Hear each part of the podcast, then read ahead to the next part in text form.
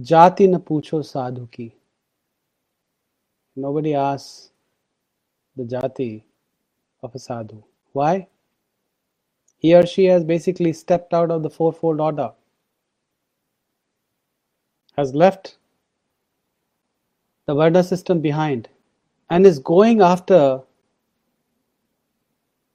the ultimate reality, which far exceeds the three gunas. And if he or she manages to become a yogi, what is the term that we use? Triguna Tita. The individual has, be, has gone beyond the three gunas. Because it is basically the three, you know, the gunas that actually create the varna of an individual.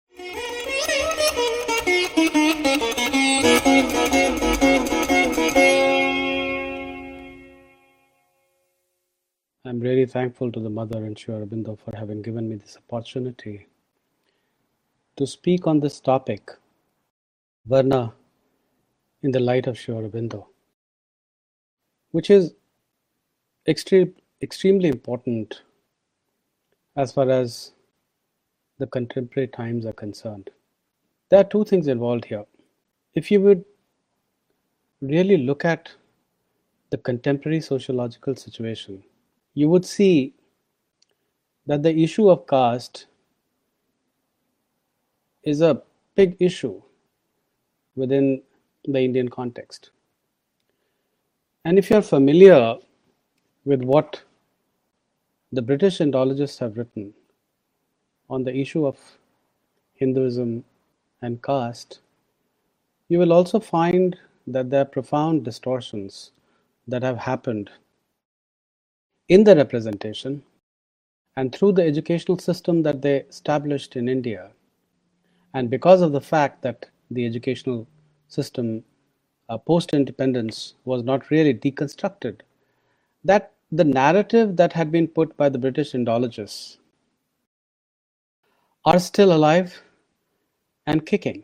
And based on the study that I have done over a period of time, I can very clearly see that there has been a gross misunderstanding of this issue. And people who are familiar with Sri Aurobindo's writings, particularly in the foundations of Indian culture, you would know that he really took great pains to describe the Varna system from within. What was the system like when it was put in place during the Vedic times? How did it change over a period of time? How did it undergo decline? And the current form in which we see it today operational in the Indian society, this is not really how it was when it was put in place for the first time. So, what was it like when it was put together during the Vedic times? That is from where I will basically begin today's discourse. And taking the help from what Sri Aurobindo has written, basically unfold and unpack the topic. Now, not too long ago, there was a movie which was released in India, and the movie was certainly a grosser. It was a super hit. The name of the movie was Three Idiots. And you can say that it was a very good take on the current educational system which is prevalent in India. And one of the messages that the movie gave to us was that the vocation that we choose in our life it should be consistent with our inner constitution it should agree with what we would like to call as our swadharma or the dharma that we have towards ourselves. Now, if you have resonated with this idea in the movie, then we can safely say that you really understand the fundamentals of the Varna system. The Varna system was basically created to honor the inner constitution of every individual. And the idea was that in accordance with the Swadharma, which is formed by the inner constitution of an individual, he or she would basically take up his or her profession. Now, in order to understand the Varna system, it is extremely important that we understand a little bit of Sankhya, where the three gunas are discussed extensively. Many of you would know that the Sankhya system was one of the very first of systems which actually spoke about how the universe came into existence, how the cosmos actually came into existence. And in the beginning, the system basically says that the dynamic aspect of the divine, Prakriti, was basically unmanifest. And at that point in time, or rather at some point in time, she actually came in contact with Purusha. And when Purusha came in contact with Prakriti, the three modes of Prakriti, Sattva, Rajas, and Tamas, which were in equilibrium earlier, their equilibrium got disturbed. And when the equilibrium got disturbed, then the creation began. Out of concentration of sattva, Mahat was born. Mahat, loosely translated, means universal intelligence which manifests as buddhi in human beings or individuals. Out of Mahat, through concentration of Rajas came Ahankara. So Ahankara basically was born out of Mahat through the concentration of Rajas. And out of Ahankara, through the concentration of sattva, once again, manas, five gyanendriyas and five karmendriyas were born on one side, and on the other side, through the concentration of tamas, tanmatras, five tanmatras, and five mahabhutas basically came into existence. So, you know, the unmanifest Prakriti basically consisted of these through three gunas sattva, rajas, and tamas. And what are these? These are basically qualities. And they are basically in flux.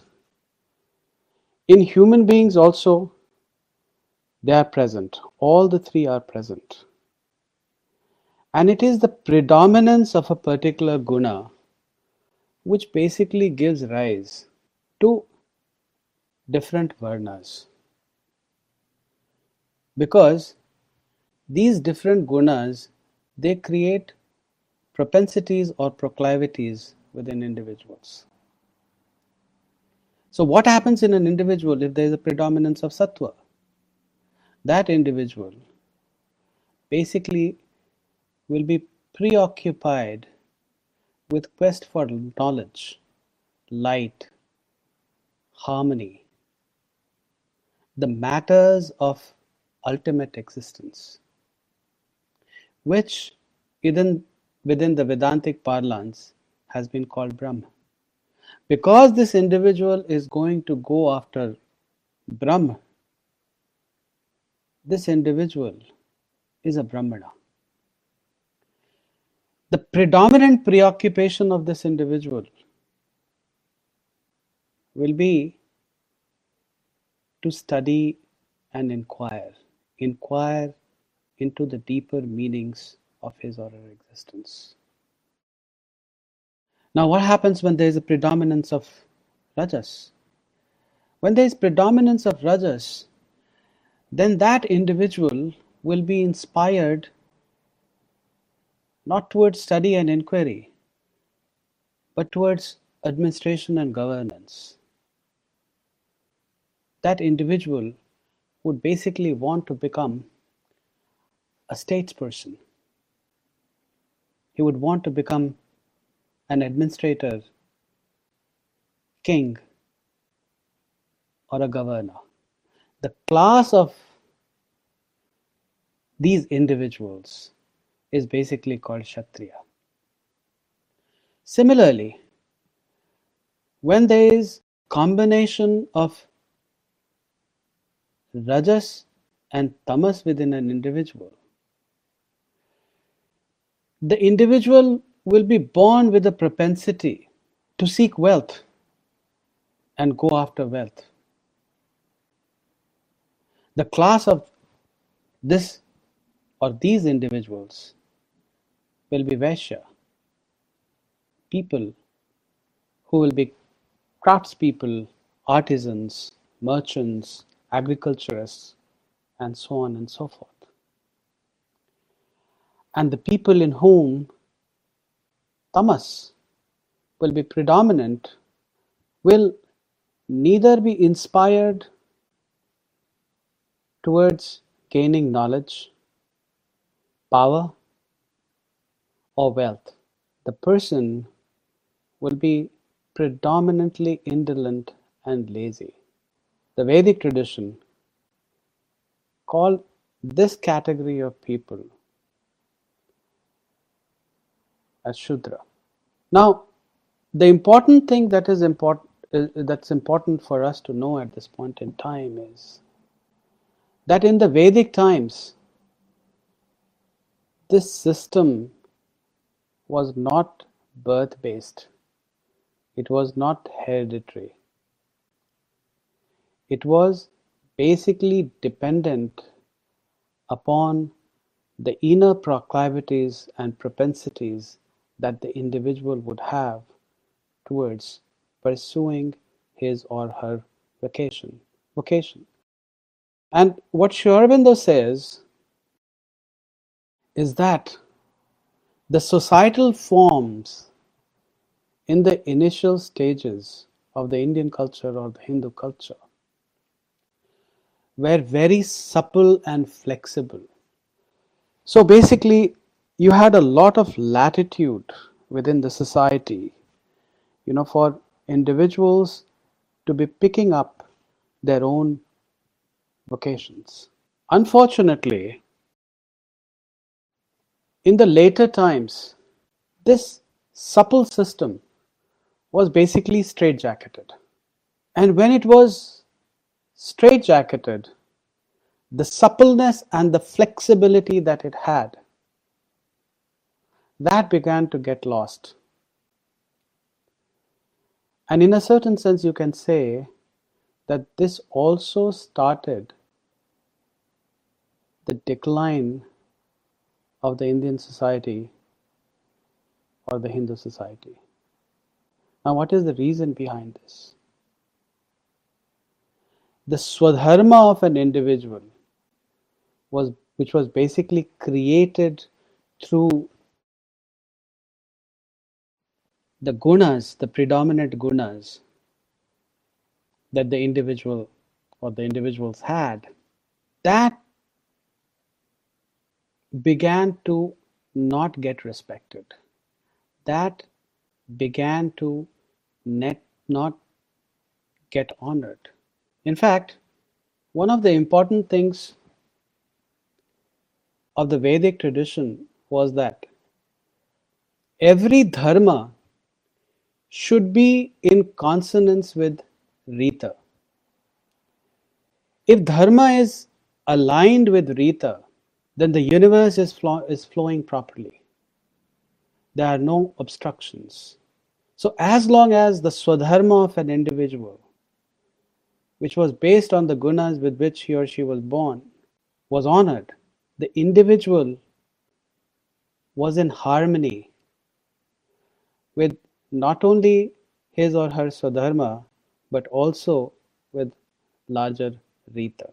So, which is the first instance that you find that this system, which was extremely supple and flexible in the very beginning, beginning to become straitjacketed? You see that in the Dharma Shastras. The earliest Dharma Shastra, which is extant now, is by Gautam, you know, which is called as Gautam Dharma Sutra, of course, you know, I mean, the Shastras are commentaries on the Sutras. So the earliest sutra on this particular issue which is available is Gautam Dharma Sutra.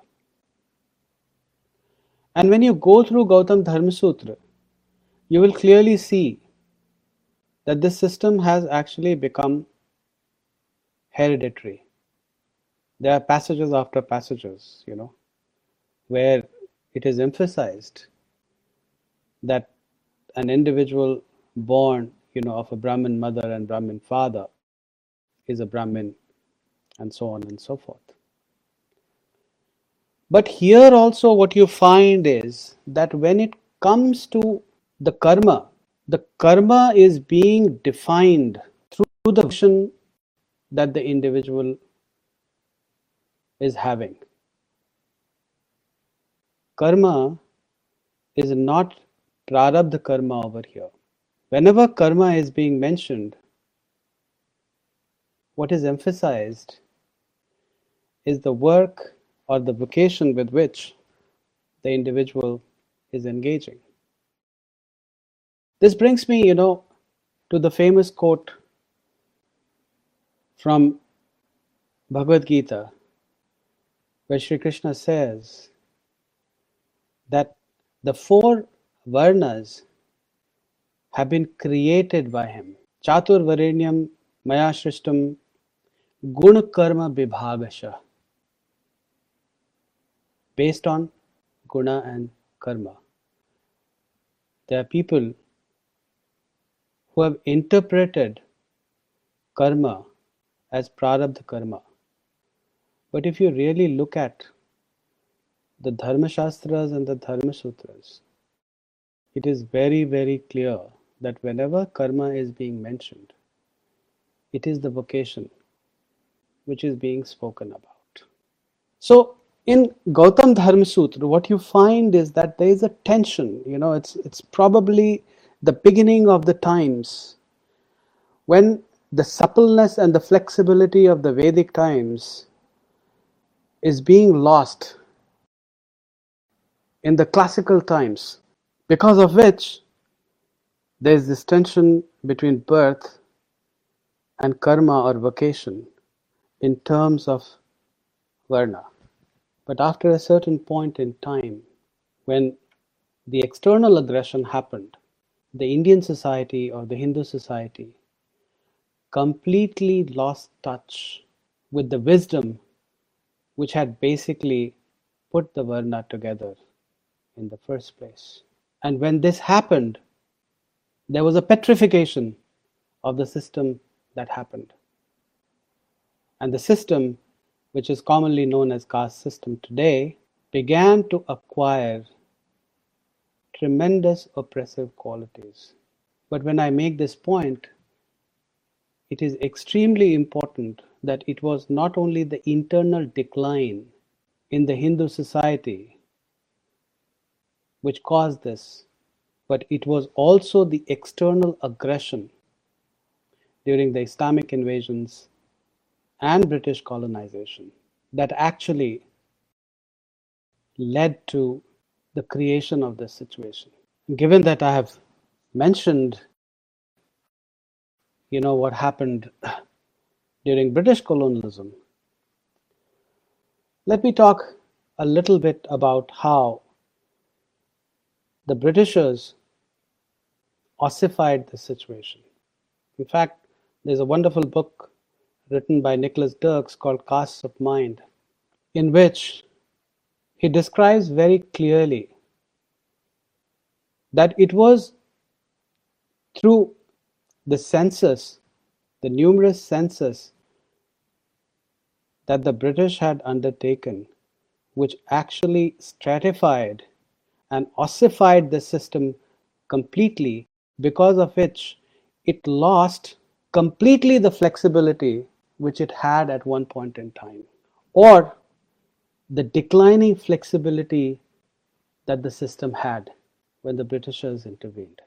I would not go into too many details, but I would like to point out here that the Western cosmology essentially operates in dualities, dichotomies, and binaries. And one of my key observations is that whenever a dichotomy or a duality gets created within the Western cosmology, one half of the binary gets privileged and the other half gets suppressed. This happens at the level of thought. This has happened in Western cosmology right from the Greek times, and it has happened even when the countercultural revolution of the 60s that happened in the United States.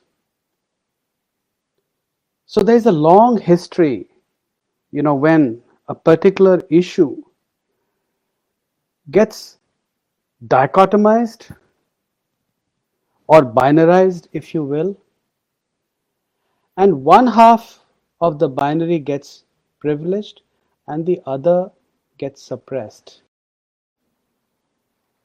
At the level of thought, I will not take many examples here, but I will only take the dichotomy which is in which is in operation in current academia when the current academia actually deals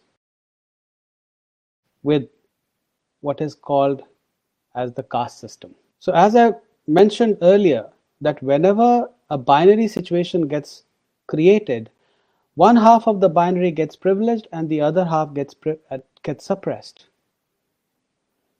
So post French Revolution in Europe, in terms of thought, what you found or what one finds is that the notion of equality was getting privileged and the notion of hierarchy was getting suppressed. Now, it also is true that what gets suppressed in Western cosmology gets projected on to the colonized other. It's something like this. Here is a binary. One half of the binary gets privileged, the other gets suppressed. Whatever gets suppressed, it gets projected onto the colonized other. So, in terms of thought, predominantly, when the British colonizers or the British Indologists began writing on the Indian situation, what they did was that they made the Indian social situation completely hierarchical in thought. And then what gets created in their thought through the colonial apparatus basically gets produced and reproduced in the material situation. So, what the British Indologists did first was that they imagined first that the Indian social situation is completely hierarchical. And through the many senses that they had,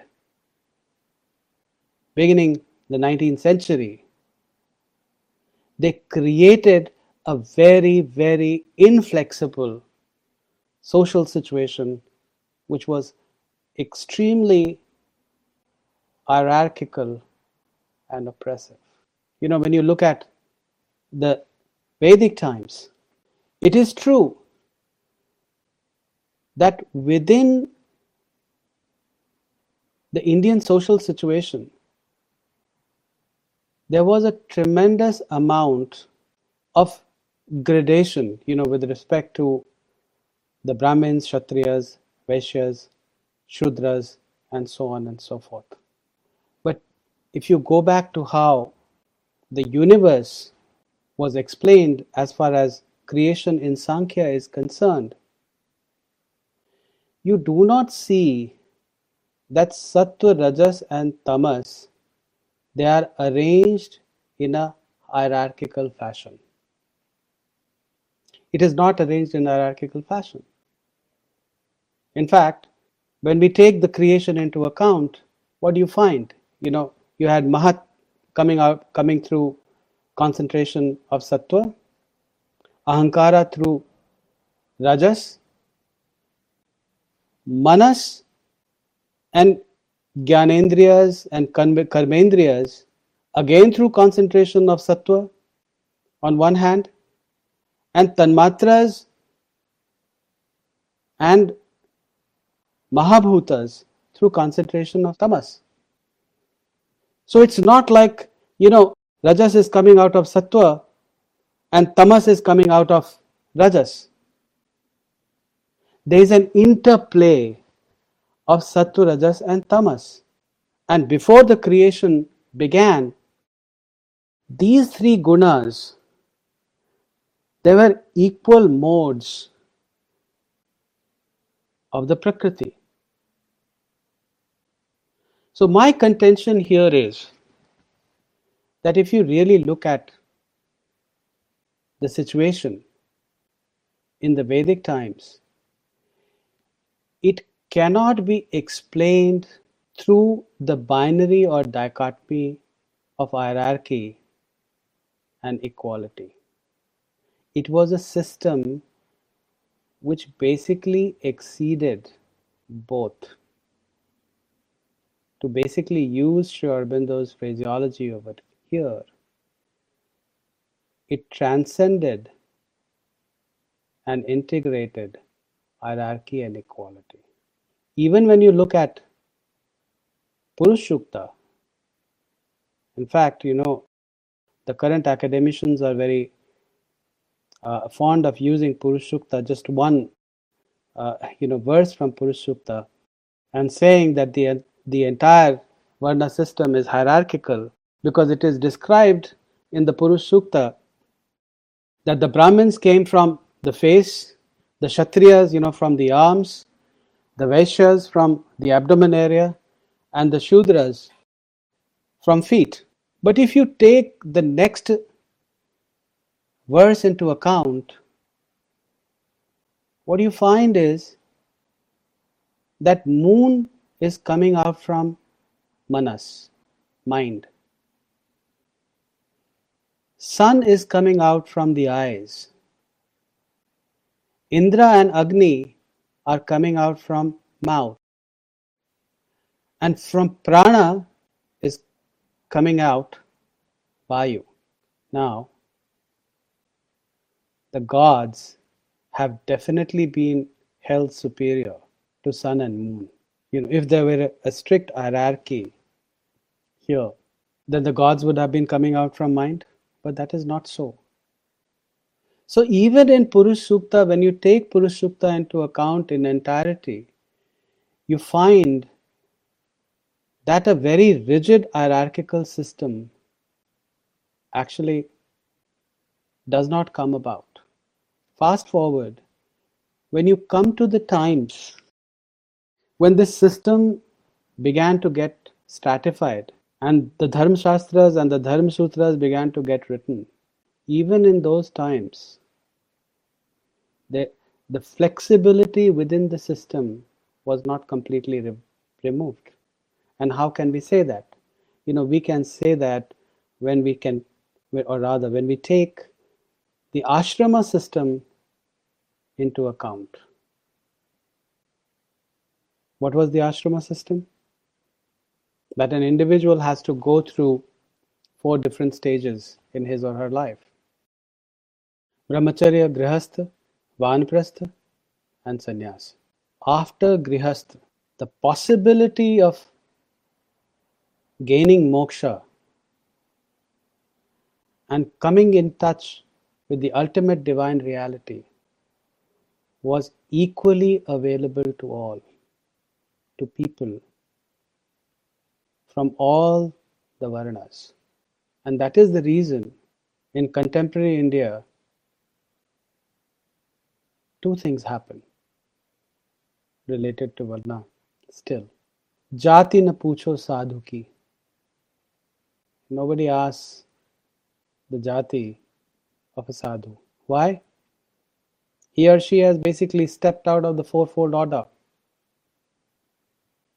has left the Varna system behind, and is going after the ultimate reality, which far exceeds the three gunas. And if he or she manages to become a yogi, what is the term that we use? Triguna Tita. The individual has, be, has gone beyond the three gunas because it is basically the three, you know, the gunas that actually create the varna of an individual. So even in the classical times, in much later period, when the suppleness and flexibility of the system did not remain as much as it was in the Vedic times, it did not completely lose suppleness and flexibility. And here also, you will find that if you try to understand the Varna system through the binary or dichotomy of hierarchy and equality, you will not get clear answer because the system in later classical times also exceeded and integrated hierarchy and equality. In fact, there are verses in Srimad Bhagavatam where it is clearly defined that a person from any of the four varnas, if he or she has discharged his or her duties or responsibilities in his or her grihastha, he or she will have equal opportunity to gain moksha. So it is not that after grihastha, a brahmana has a greater possibility of achieving moksha than a Vaishya or a Shudra. And that is the reason, right through the Indian history, you will find yogis coming from all kinds of jati and varna backgrounds.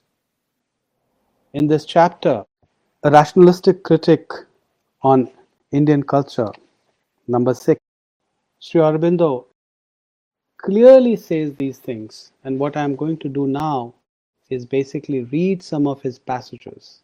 And after that, I will close. Talking about the suppleness that we discussed earlier. He says, There is a first period of large and loose formation. There is a second period in which we see a fixing of forms, molds, and rhythms and there is a closing or a critical period of superannuation, decay, and disintegration. Let me be very clear and candid in saying that at no point in time Sri Aurobindo has justified the present caste system. Despite the fact that he has talked, he has spoken great lengths on the Varna system, he has never defended the caste system. In fact, he writes the following The ancient Chaturvarnya must not be judged by its later disintegrated degeneration and gross, meaningless parody, the caste system. And he laments the fact that the Indian society lost a lot when it basically made the Varna system birth based. This is what he writes. The Indian idea in its purity fixed the status of a man in this order not by his birth, but by his capacities and his inner nature. And if this rule had been strictly observed, that would have been a very clear mark of distinct, distinctiveness, a superiority of a unique kind. And then he writes again. He says, Birth is not and cannot be the sole test of Varna. The intellectual capacity of the man, the turn of his temperament, his ethical nature, his spiritual stature, these are important factors. And what happened to the Varna system towards the end, this is what he writes. Even when its ways can no longer be made consistent with the, developing needs of the growth of humanity, the formal system persists and corrupts the truth of life and blocks progress. Indian society did not escape this general law. It was overtaken by these deficiencies, lost the true sense of the thing which it set out to embody, and degenerated into a chaos of castes, developing evils which we are now much embarrassed to eliminate. And I think in somewhere in the four chapters that he has written on Indian Renaissance, he candidly says that the caste system in the present form must go and must be eliminated. So, with that, thank you very much for giving me time to talk about this wonderful issue. I'm glad that I was able to do so. And I really thank Sri Sampadanand Mishra from Sri Aurobindo Foundation for Indian Culture to have invited me for this talk. Thank you very much. Namaste.